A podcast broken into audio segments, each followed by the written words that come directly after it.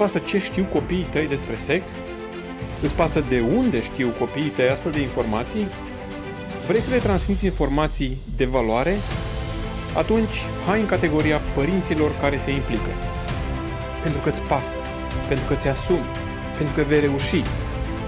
În sprijinul tău vine și podcastul Părinți Implicați, în această primă serie despre educație sexuală a copiilor.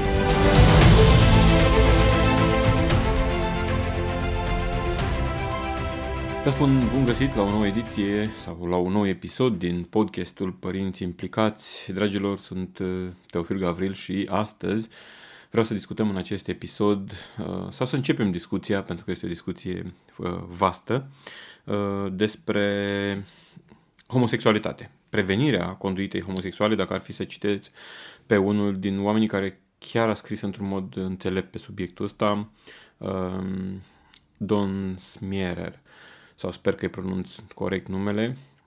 Uh, omul acesta a scris acum mulți ani, mulți, nu foarte mulți, uh, vă dați seama că uh, modul actual de abordare a homosexualității nu este foarte vechi, adică uh, includerea sau excluderea sa din uh, domeniul, uh, excluderea homosexualității uh, din domeniul uh, problemelor psihice, cum era înainte clasificată, uh, este o chestie aproape recentă, contemporană oricum cu noi, uh, deci nu este foarte veche, deci nici cartea asta nu e scrisă de foarte mult timp. Uh, de, acest domn a scris mai multe cărți, de fapt lucrează pe domeniul acesta și cartea sa e scrisă, cred, dacă nu mă înșel, undeva în 1990 și ceva, deci nu este una care să zicem că nu face click cu timpurile pe care le trăim, deși în acest domeniu al uh, homosexualității sau al identității de gen s-au schimbat foarte multe lucruri în foarte scurt timp, trăim efectiv o revoluție în ceea ce înseamnă uh, sexualitatea umană, nu neapărat o revoluție în sensul bun, cât mă refer prin revoluție la schimbări radicale într-un timp foarte scurt.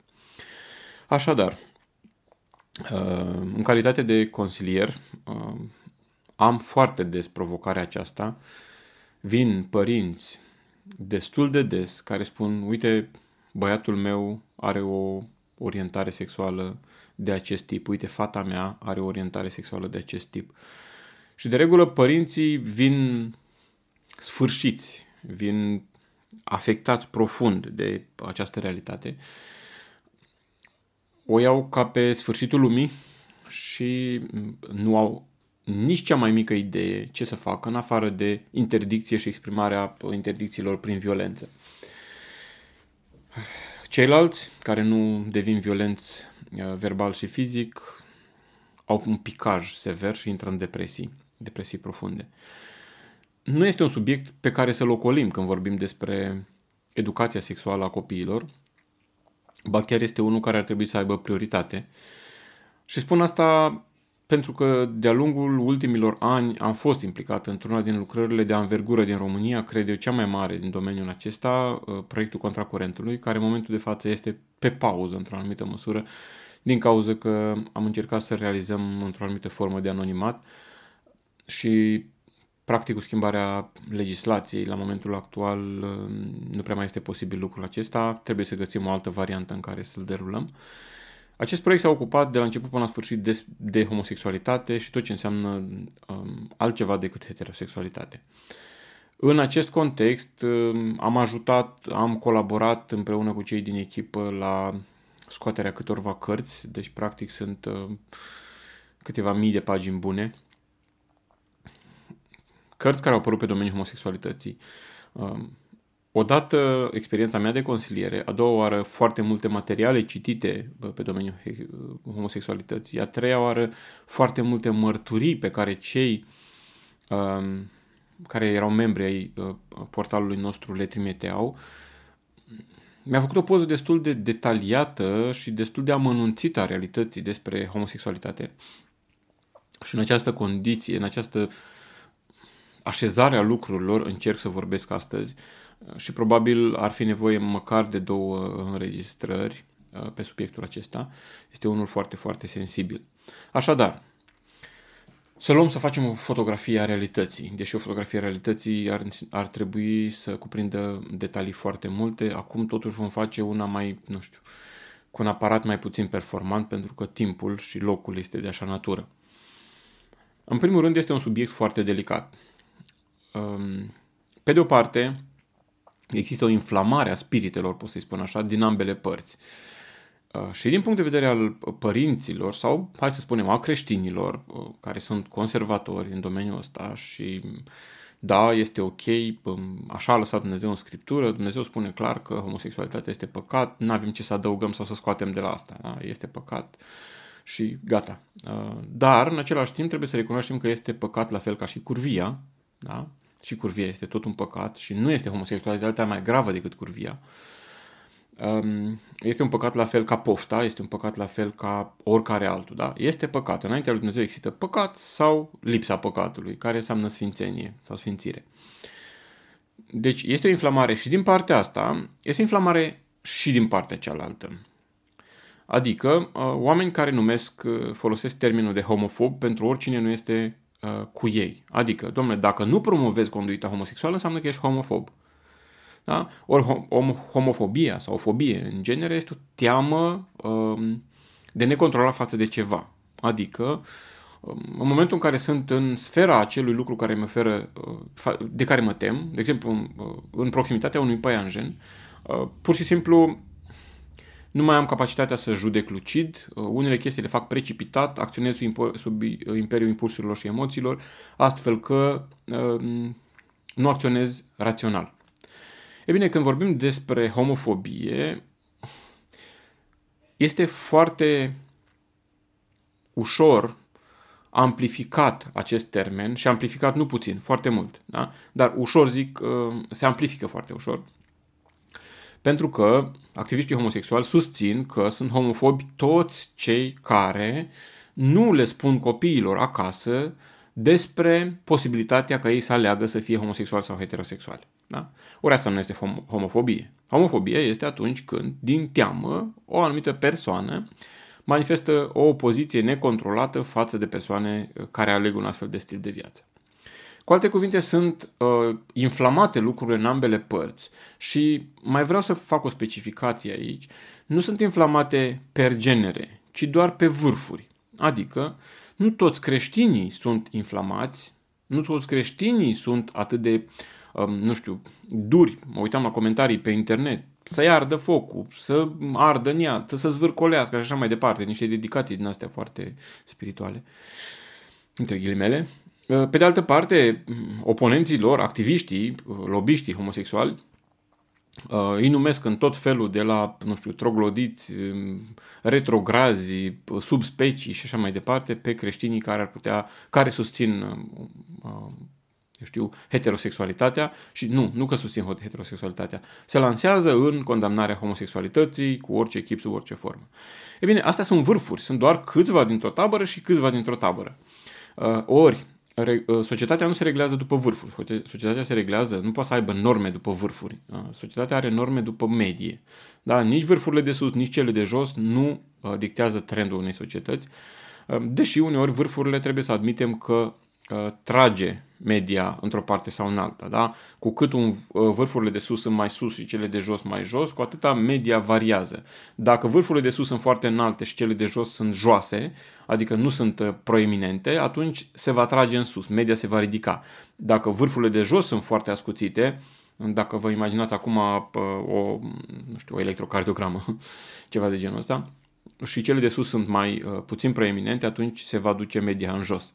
Însă, întotdeauna media este cea care va dicta normele sociale.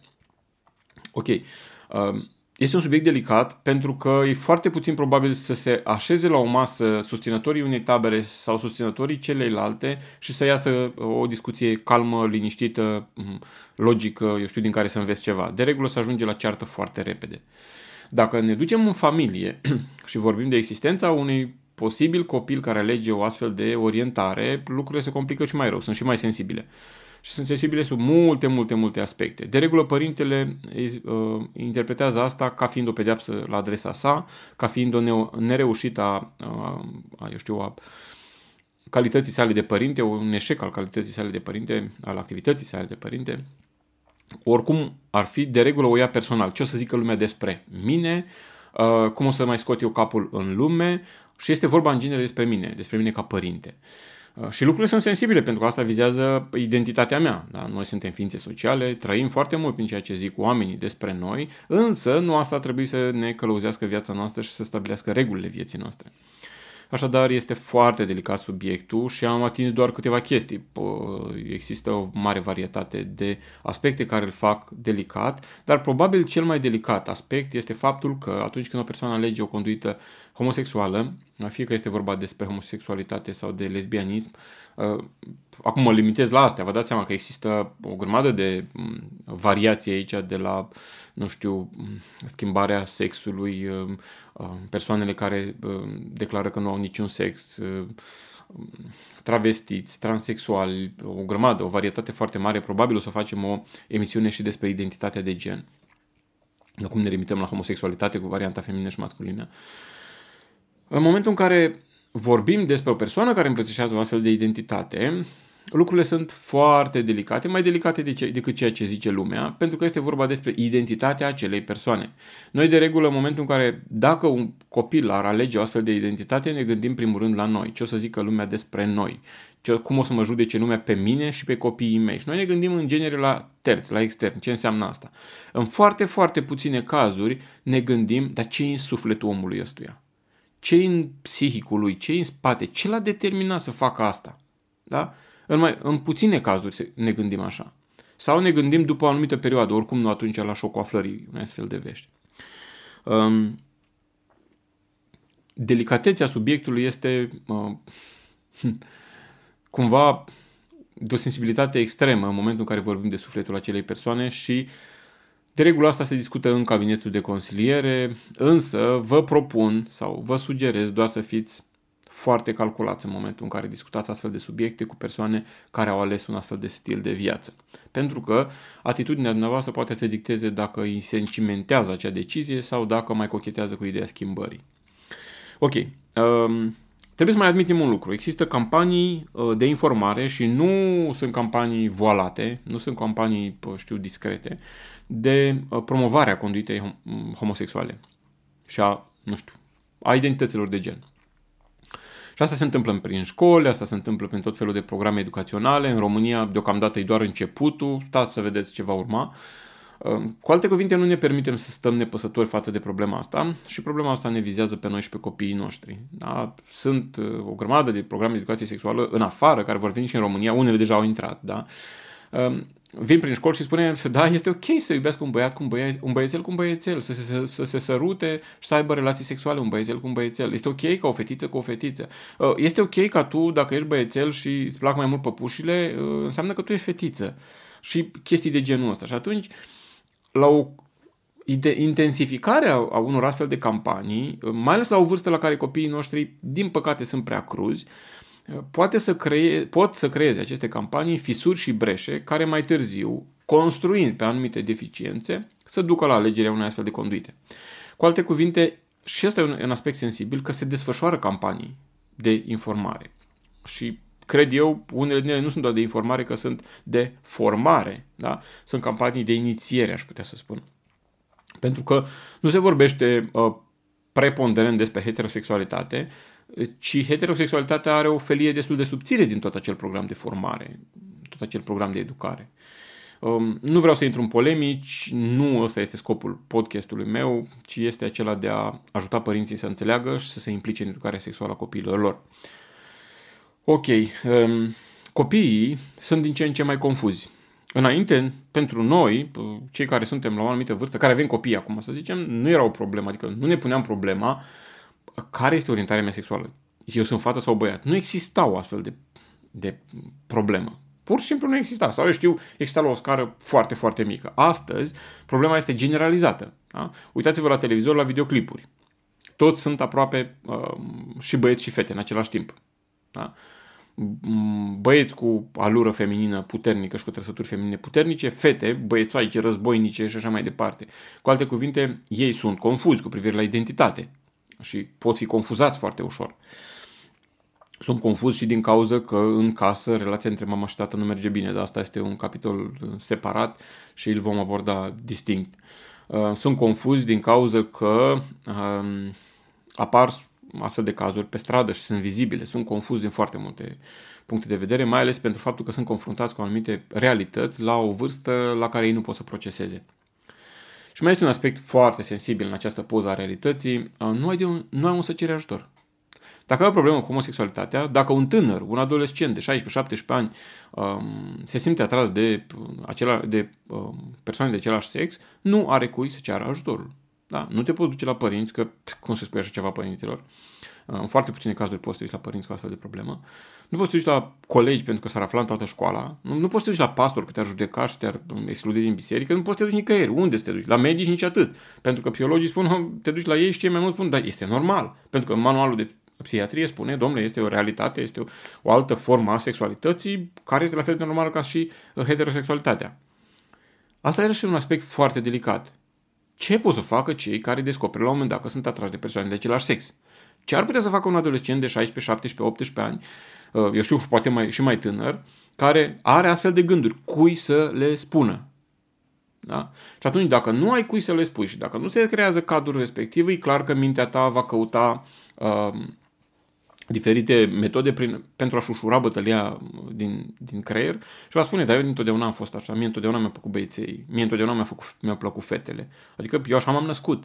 Și cumva gândul ăsta îți oferă oarecare liniștire și accept situația în care este și încerci să fii fericit așa. Deși, în cele mai multe cazuri pe care le cunosc, pentru că nu cunosc toate cazurile, um, sunt câteva sute bune, dacă nu au trecut de mie, Uh, de cazuri de homosexuali pe care îi cunosc, da, cu care am discutat prin e-mail sau telefonic, uh, nu sunt fericiți cu conduita lor. Deci nu sunt, în foarte puține cazuri, sunt, nu știu, chestii sporadice. Nu vorbesc de relația sexuală în sine, care oferă o anumită satisfacție, ci vorbesc de mm, media de viață, pe ansamblu, de fericire și de satisfacție.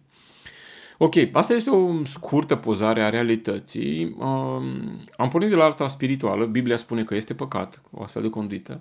Uh, din punct de vedere uman vedem că există o lipsă a, am ajuns la punctul în care din punct de vedere uman vedem că există o lipsă a fericirii și împlinirii, uh, exceptând latura sexuală, care, hai să zicem, că oferă o anumită satisfacție, până la urmă, de asta omul se duce într-un astfel de tip de relații. Uh, dar o sunt o grămadă de aspecte care pur și simplu favorizează, um, nu știu, cochetarea cu astfel de idei.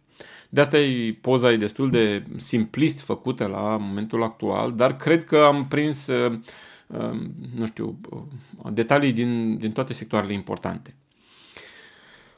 Pentru că timpul zboară foarte repede, mă voi rezuma la a vorbi puțin despre cauzele alegerii unei conduite homosexuale uh, și nici măcar asta cred că nu le voi apuca să le spun pe toate, doar dacă lungim puțin uh, podcastul de astăzi. Ok, de ce aleg oamenii o conduită homosexuală? Și aici sunt o grămadă de scenarii și ele nu se exclud unele pe altele sau ele dacă au anumite caracteristici acei, uh, acele persoane nu înseamnă că vor deveni homosexuale. De exemplu, sunt predispuse uh, alegerii unei conduite homosexuale uh, mezinii din familie, da? copiii cei mai mici. Asta nu înseamnă deloc că cei mai mici din familie vor deveni homosexuali. Da? Nu înseamnă că este o regulă ca cei mai mici să devină homosexuali. Dar, dacă te uiți la toți homosexualii din, uh, cu care am avut noi de-a face, o, o chestie care iese în evidență este că ei sunt mezinii familiei sau că sunt copii adoptați. Asta înseamnă că toți copiii adoptați vor deveni homosexuali? Nici de cum. Ci doar că acolo, ca părinte, trebuie să ai antenele mai sus și să spui, ok, hai să vedem um, cum putem să ne comportăm față de acest copil, față de acest băiețel, față de această fetiță, astfel încât să nu existe pericolul ăsta. Da? Um, cea mai frecventă cauză, și aici nu spun neapărat ca o cauză calculată științific, ci ca o observație empirică, a noastră care am făcut lucrarea asta și a altora care au făcut lucrări cu homosexualii, uh, pentru că am strâns anumite date, uh, am făcut anumite interviuri, am făcut anumite sondaje de opinie. Um, cea mai frecventă chestie comună la băieții, mai ales la băieții care leg o conduită homosexuală, este absența tatălui. Fie de tot din familia lor, adică a lucrat prin afara țării sau mama a fost divorțată, um, fie că a fost absent emoțional. A fost absent pentru copiii din familie. El a venit, a mâncat, a dormit, a plecat. da? sau poate a fost alcoolic și oricum cât a stat acasă n-a fost prezent cu ei, a fost el în lumea lui. Cea mai frecventă observație comună sau cel mai frecvent, nu știu, aspect comun al cazurilor de homosexualitate masculină a fost absența taților. Și poate vă vine să credeți sau nu, și la fete tot așa. Da? Este un aspect comun. Tata a fost lipsă. Uh, mare, mare atenție ce putem să facem aici și o să revin asupra acestui punct în momentul în care vorbim de prevenție. Legat cu asta, de cele mai multe ori legat cu asta, dar nu neapărat, o altă, un alt element comun al persoanelor care aleg homosexualitatea este uh, cel al mamelor excesiv de autoritare.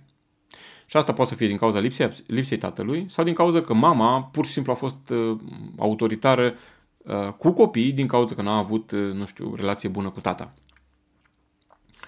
Uh, o mamă excesiv de autoritară, de regulă, uh, este un numitor comun al celor care aleg o viață homosexuală. Pentru că de foarte multe ori se întâmplă un, uh, nu știu, un schimb de, un transfer cumva. Mama, pentru că nu are cum să discute cu tata, fie din cauza că este absent, fie din cauza că este alcoolic, fie din cauza că este neimplicat în relație, etc. și amădă, din diferite motive, va între ghilimele, inconștient sau conștient, se va răzbuna pe specia masculină, fiind excesiv de autoritară, stăpânind-o. Da? Nu-l poate stăpâni pe tata, pentru că tata e în un anumit fel, sau nu este un bărbat masculin care să o stăpânească pe ea, și aici nu mă refer la stăpânire, la, a, știi, varianta asta care, cu care tot vin uh, activiștii homosexuali să argumenteze, a, uite, da, familie tradițională, familia tradițională unde ta, bărbatul își bate nevasta. Nu mă refer la stăpânirea aia. Uh, bărbatul și femeia într-o familie îi văd ca pământul și, și, și viața. Da? Bărbatul este suportul solid, uh, suportul ăla de neclintit, suportul ăla mm, uh, tare, dur, pe care viața vine și îmbracă, vine femeia în viața lui. Da? Dacă suportul nu-i solid, femeia atunci tinde să-și întindă dincolo de normalitatea ei de femeie anumite aspecte ca să poată să supraviețuiască. Dacă, de exemplu, vorbim de vegetația de pe o, um, dintr-o mlaștină, unde suportul nu este solid, veți vedea că are milioane de vițișoare care se înleagă între ele și formează un fel de, de soliditate de care are nevoie. Da? Practic se leagă între ele toate acele plante într-o manieră interesantă, astfel încât să creeze un anumit climat solid de care au nevoie ca ele să aducă viața. Da?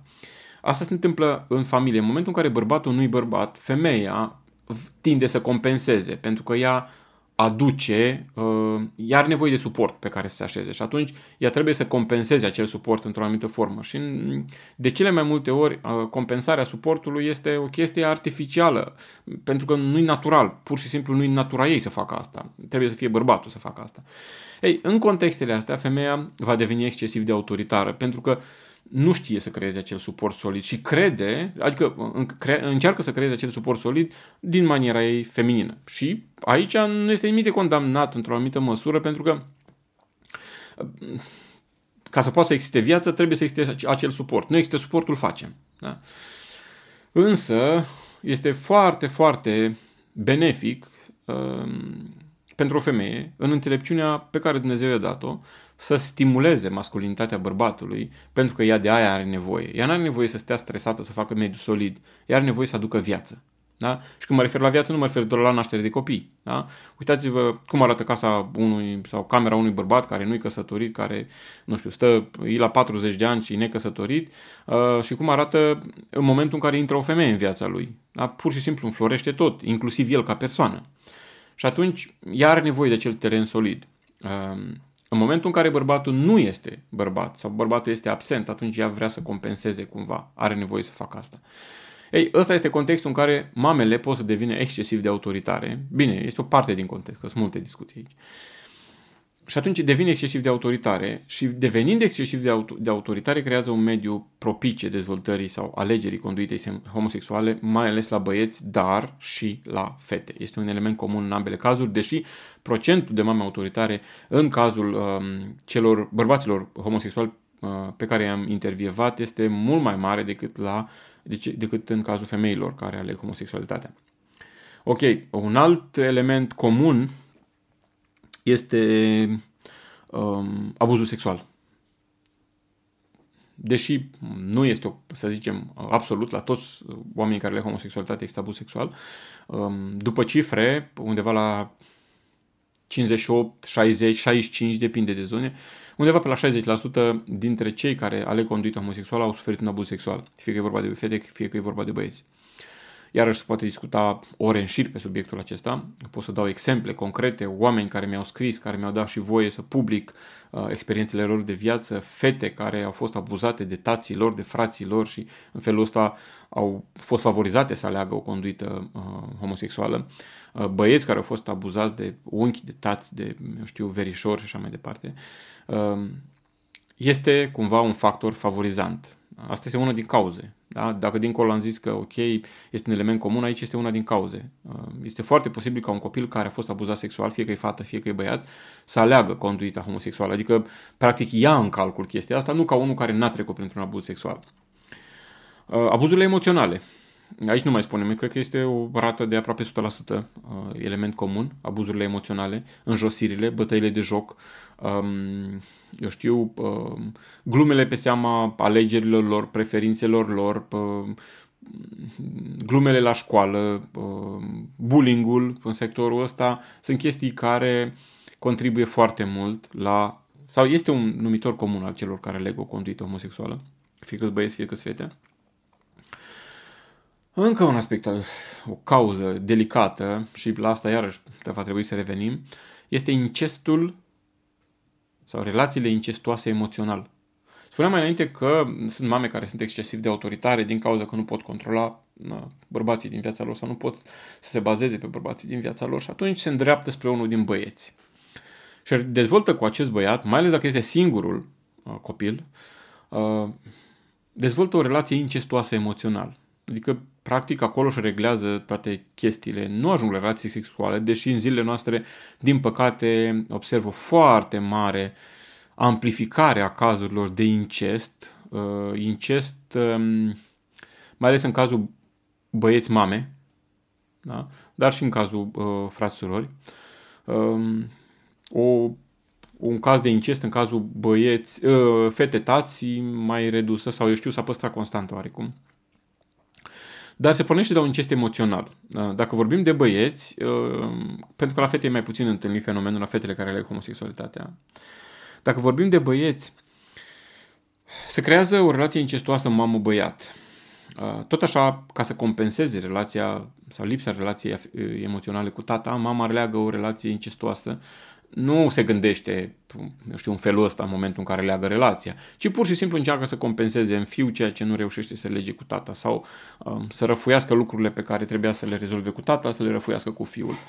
Um, această relație incestuoasă, din punct de vedere emoțional, uh, pur și simplu este una din cauzele homosexualității. Aproape toți băieții, aproape toți băieții, adică peste 80%, uh, care au o astfel, astfel de relații incestoase cu mamele lor, cochetează cu ideea de a, fi, de a alege o, o stil de viață homosexual.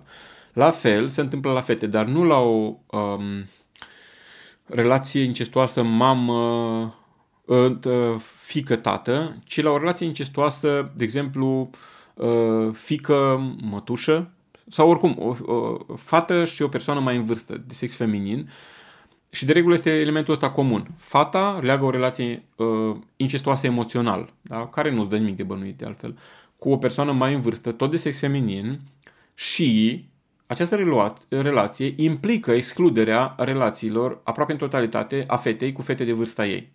Da?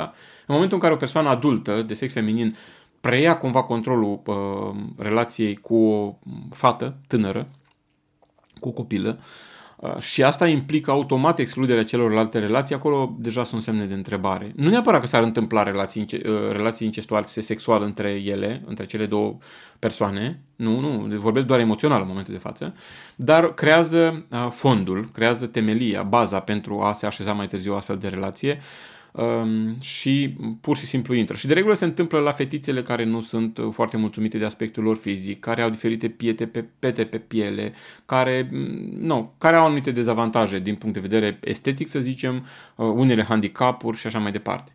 De regulă nu se întâmplă chestia asta dacă vorbim de mamă-fică. Sunt relații cumva foarte apropiate mamă-fică, cumva mama încearcă să compenseze dacă fica ei este într-o situație mai delicată, dar asta nu înseamnă uh, că este un fundament pentru, pentru o relație uh, homosexuală de mai târziu. Apropo, termenul de homosexualitate uh, include și partea masculină și partea feminină. Și lesbianismul este tot o formă de homosexualitate, adică relații între persoane de același sex. De asta folosesc termenii ăștia.